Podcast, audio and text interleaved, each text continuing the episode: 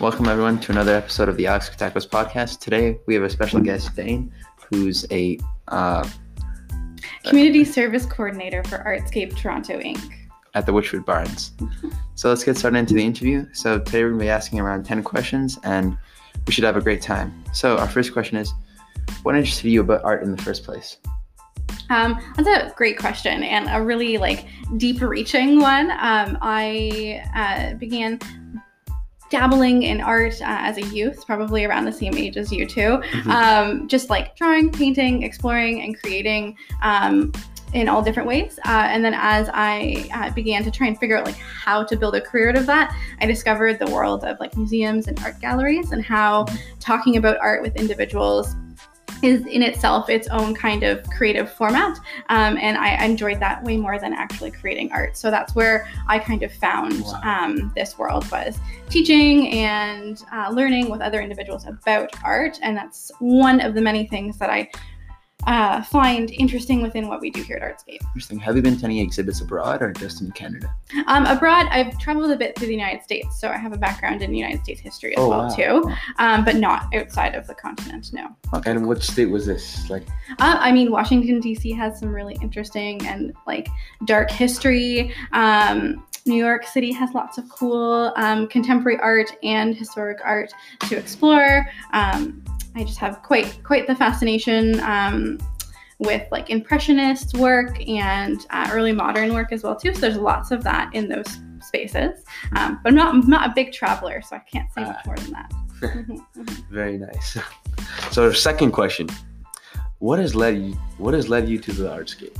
Yeah, so some of what I was saying there is that like I enjoy um, working with individuals and helping um, provide space to talk about art, particularly with individuals who don't have a background of art uh, and, and history in their own like personal experience. So trying to create access. So um, a huge part of what uh, Artscape does is provide community access and then artist access as well to Oh. to those individuals. So trying to bridge barriers and um, create spaces for success in that way. So I really enjoy helping um, make those spaces interesting and flourish, and then bringing in different artists. So a huge part of what we do here is um, hallway galleries out of other buildings. This building um, having events and um, tenant-led uh, programming as well too. So like our arts markets and whatnot. You talked a lot about barriers, right? And out of all the barriers, whether economic or just you know content production, Mhm. for you, like what's the biggest barrier that art faces today, or art producers face today? That is really great. I would say economic is probably one of the like most like challenging barriers uh, when we look at a post-pandemic world. So convincing people to pay for art can be challenging. Um, convincing uh, individuals that art is not um, of a specific like class or like personhood interest. So like anyone can be interested in art. You don't have to have money to be interested in art. Um, and then also convincing artists um, to ask for what they need. Supplies cost money, space costs money, um, all of these different like ways to actually project your message out has uh, impact. So you have to consider what you actually need. So paying yourself is something we try to really advocate for here as well too. And um, yeah, when it comes to barriers, definitely economic is the one we're constantly hitting first, and then trying to figure out from there. Cool. So on like more like genre to genre type thing. You touched on like modernism, um, surrealism is quite nice as well. So in your in your mindset, what is your favorite? Well, personally, what is your favorite art genre? I mean, personally, that's a funny question because, like, I, since coming back into the visual art world, haven't actually gotten to like really like explore exhibitions that are in the city. It's been like work, work, work. But um, I'm a really big fan of like uh, early modern, um, like storytelling work. So like William Hogarth. Mhm. Um, created etchings that like talk about the like do's and don'ts of society and i just love seeing like how the world functions come across in art so you can like tell practical stories there Very nice. Mhm. So, our third question: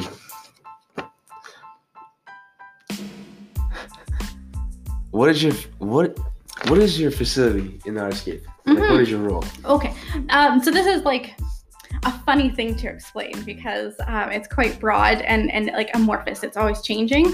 Um, but essentially, I work in a department called community services. So that means we're servicing our general communities, so like you guys who are in the Mhm. area and like use the facility, um, but also our tenant and owner communities. So the people who uh, rent in our spaces, own in our spaces, live in our spaces, they also need programming.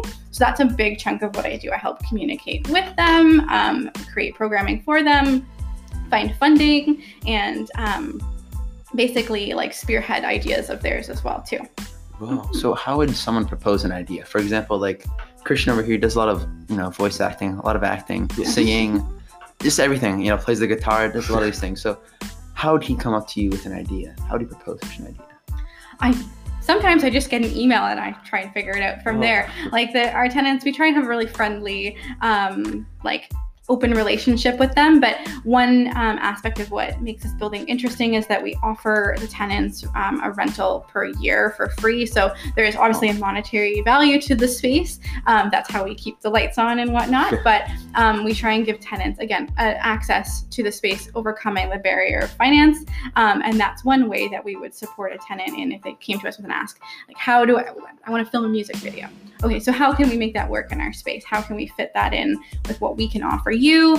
Do I know of any grants that are upcoming that might be helpful? Can I help you with a letter of um, uh, a letter of support, which is a common term in the field, Mhm. where we Mhm. say like we think what they do is excellent and we know they'll be successful Wow. essentially. So those are some of the ways we might approach an ask like that. That's Mhm. awesome because everyone really needs a helping hand. Yes. And we go ahead, Thank you. You guys help out the community a lot, which is very nice. Thank you. Honestly. um, our next question is, do you have a favorite artist? Um, you know? No, I can't. I can't say off the top of my head a specific artist that I think is my favorite. I mentioned William Hogarth earlier, um, but there are a lot of Canadian artists that I can't name in the moment that I think are um, probably really important to mention here. Um, and I'm just not thinking of them. But there are like tons and tons of contemporary Canadian artists that are working right now um, in spaces that I think we don't talk about enough. So. What about the group of seven? Uh, I've worked in a facility that has a lot of group of seven work, and it's like quite interesting enough. It's like the number one.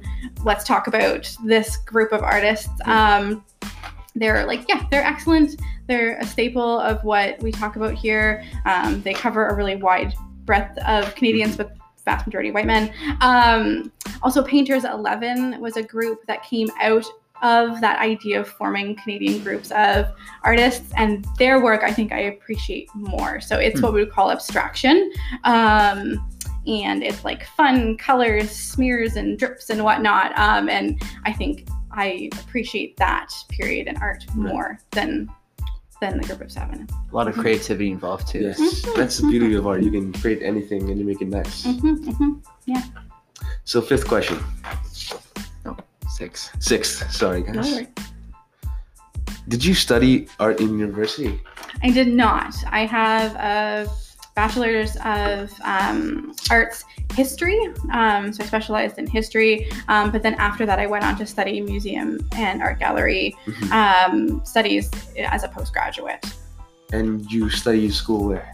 Um, I did my bachelor's at Trent University in Peterborough, and then I did my museum and gallery studies postgraduate at um, Georgian College, so a newer program. Mhm. Very nice. Mhm. And did you gain anything like something that still remains in your head today from the experience?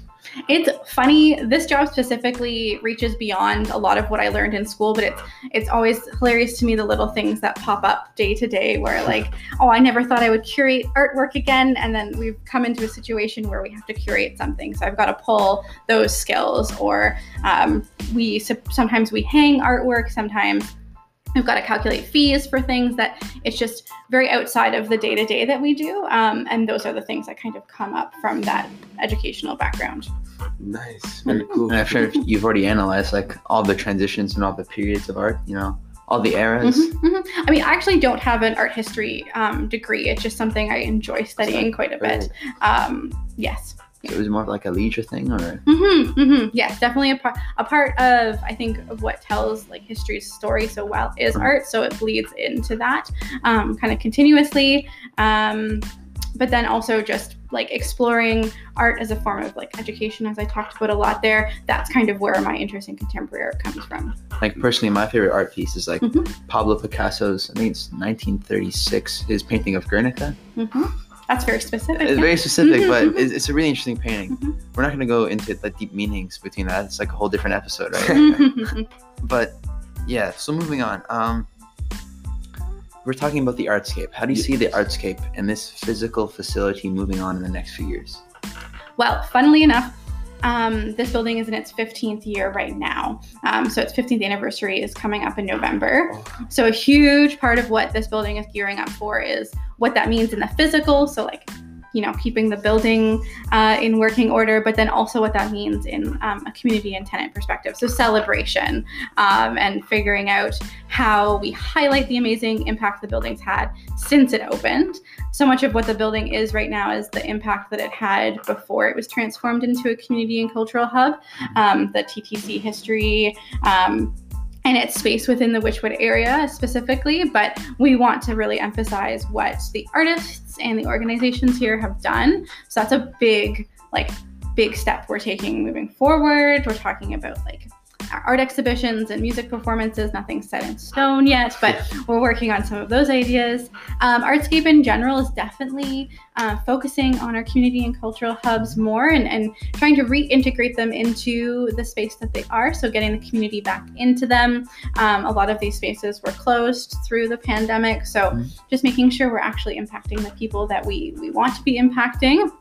Um, so, we do that here at Wychwood Barns, at Artscape Weston Commons, which is out in the West End. Youngplace, Artscape Youngplace, which is in the West Queen West area, Daniels Spectrum, which is in Regent Park, and um, Artscape Gibraltar's Point, which is on the island. Oh, So we're really those are like a big focus of what we're we're nailing in at Artscape right Is now. there like a prospective date for when this is going to happen? The 15 year celebration, or Um, we're looking at September because the weather will still be nice, and this building is a very Yeah. weather-dependent building. Um, but again, we're we're in the planning phases right now, so trying to figure out, um, like we've talked about, funding to make all Yeah. of this happen. right. Um, a big aspect of what people don't think about in a building like this is that it was funded by the community in a very generous and rigorous way. Like there's a lot of involvement, huge list of donors um, in the building, uh, but those were donations that were made to get it up off the ground, and now we have to continue to operate it year over year. So having money to celebrate that kind of um, rejuvenation of the space, definitely um, we have to actually earn that money. So yes, pending funding, hopefully September. Amazing. Mhm. Okay, our next question. What type of events and showcases does the Artscape normally host? This venue specifically, it's a lot of weddings, corporate functions like dinners and award ceremonies, um, but it also is really well um, spaced for vendor markets. So the weekly farmers market on Mhm. Saturdays. Um, we also host a tenant driven arts market three times a year. So that fits in the space really well. But there's lots of other markets that come in, mom markets, and we hosted a disability market last year. Um, there's lots of uh, vendor space here. So. Right. Mhm, and you know for these exhibits, right? mhm. Um, they normally take place in the main area over there, or Mhm. outside, or how does it? So Artscape is the building. Outside is a city park, actually. Um, but we work with the city on hosting events outside of the building too. But what we rent to corporations and vendor markets is the space just outside of our office here, what we call Barn Two.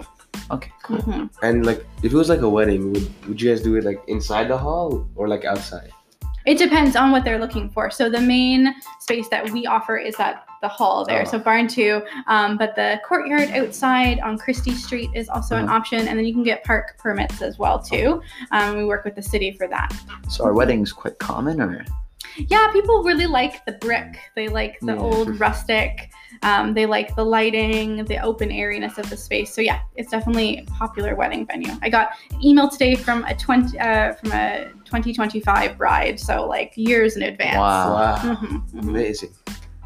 Uh, so our penultimate question is the following: Mm. um, If someone is new to learning about the artscape, what would you suggest them learn or visit first? Um, we have a really amazing resource online called Artscape DIY, which, has um, really extensive case studies on all of our buildings. So if you're interested in urban planning and city development, that's where like the really nitty gritty information is about what our buildings do, how they became to be, because there's lots of consultation um, and conversation that goes into them. Um, but just, I would say this time of year, probably visiting Daniel Spectrum is a really great opportunity. It's like a, a really vibrant, arts driven building in Regent Park that actually serves that community really, really well. Um, I think it has a really amazing spectrum of tenants within it that like impact people when you walk in. There's the children's book bank, so like a food bank, but for books that you get to walk away with. Um, there's music school, art school, um, youth employment opportunities, and um, two different theater groups. It's like very, very vibrant, and I think it's functioning for the community right now. So that's a great place to start just to see what what Artscape is really trying to do. It's amazing because there's different ways you guys bring the community together. hmm and not only just bringing the community together once again like giving them a helping hand to you know continue on their own right because Mhm. even us right after this podcast started we've had to have many helping hands and we appreciate you coming on today i really really appreciate it Thank you. so for our final question For our final question, we ask you, Ga- Dan, how does the Artscape help aspiring artists? hmm Um, so a term we use is emerging, or an even more like recent term is new generation artists. So usually artists from the age of 15 to 30 is what we lump into that um, group. And uh, this building specifically, with the age of it and the space that we have, there's not a lot of emerging artists within it, but we are starting to see emerging artists come up in our residential side. So there are units where people live here. Um, but specifically, most of our emerging artist program um, come out of Artscape Daniels Launchpad, which is our entrepreneurial hub. So it's like studios you can rent on the short term, it's co working spaces. It's got a full podcast studio, far more fancy than our office. wow Um, it's got full VR. Um, filming studio it's got a wood shop metal shop it's like it's quite the Wow. space um, and that's where i find most of our emerging artist community um, ends up going so daniel's launchpad yes artscape daniels launchpad yes. Interesting. Very nice. It's down on the waterfront, uh, 130 Queens Quay, so like at Sugar Beach, essentially. Wow.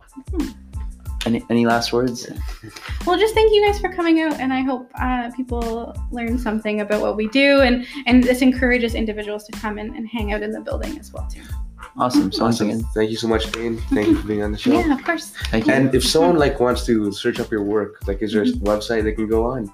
Um, Artscape.ca is kind of our one place for everything. There is a Wychwood Barns website specifically, but it is less up to date than Artscape.ca. So.